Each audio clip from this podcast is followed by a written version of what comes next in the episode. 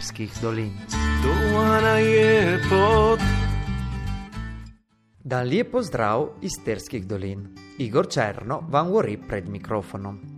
14. novembra si v kulturnem domu v Gorici su odprli razstavo Društva beneških umetnikov Mi smo tu.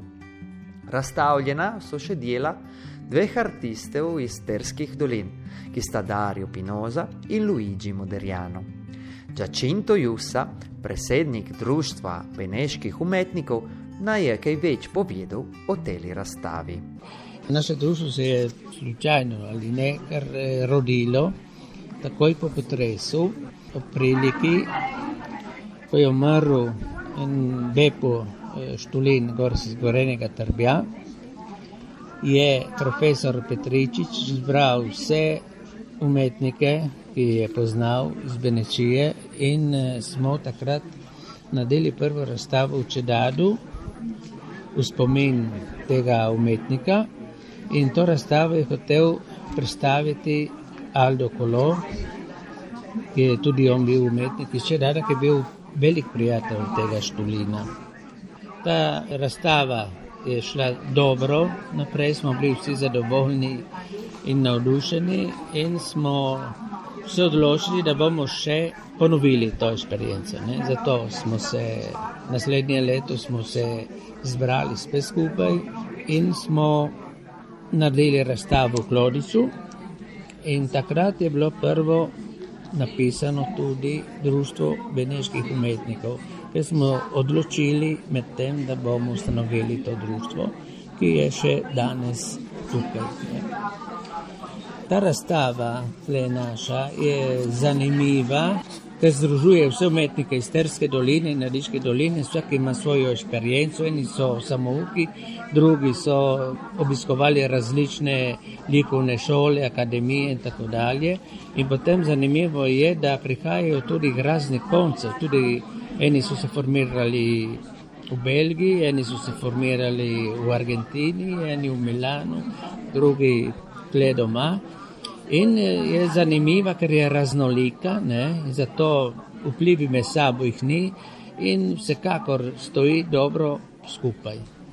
Kako nu morajo te manjše lokalne inštitucioni priti do financiamente, ki jih ponuja Evropa?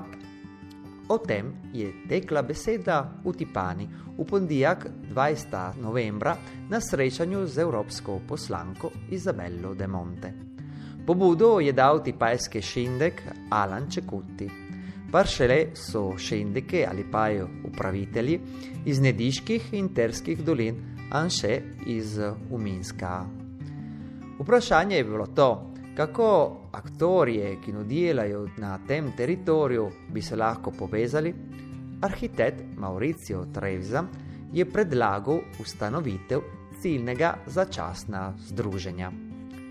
Thomas Sniarichie che s'indiche sube malo skeptični, povijeda le so, che Kleparnas, ma anche ad Naustanova, chi bisnala vodite tak projekt.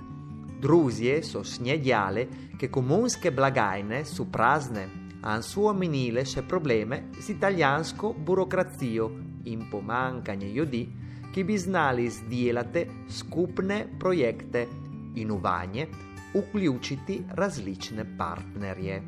In je, ki mo vas torte poslušate, dan kos koncerta Sveta Martina, ki je bil v Barski crkvi 12. novembrja. Godu je harmonikarski orkester Sintezis Tersta. Organizov je koncert Center za kulturne raziskave v Bardu.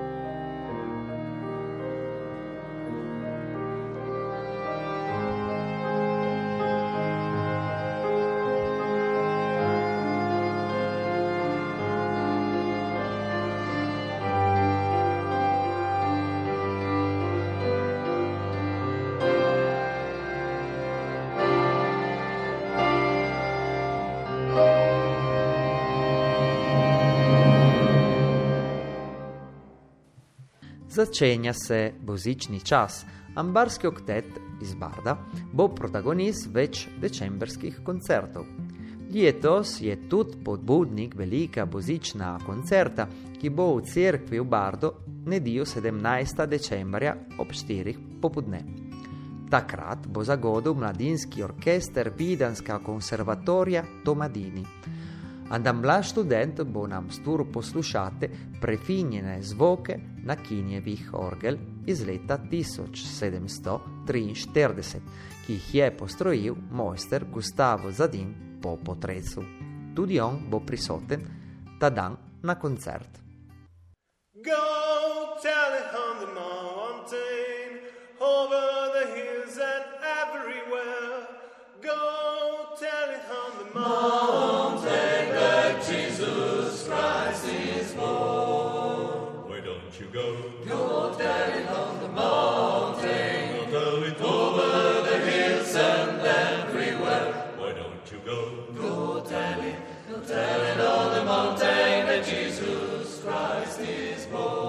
Why don't you go?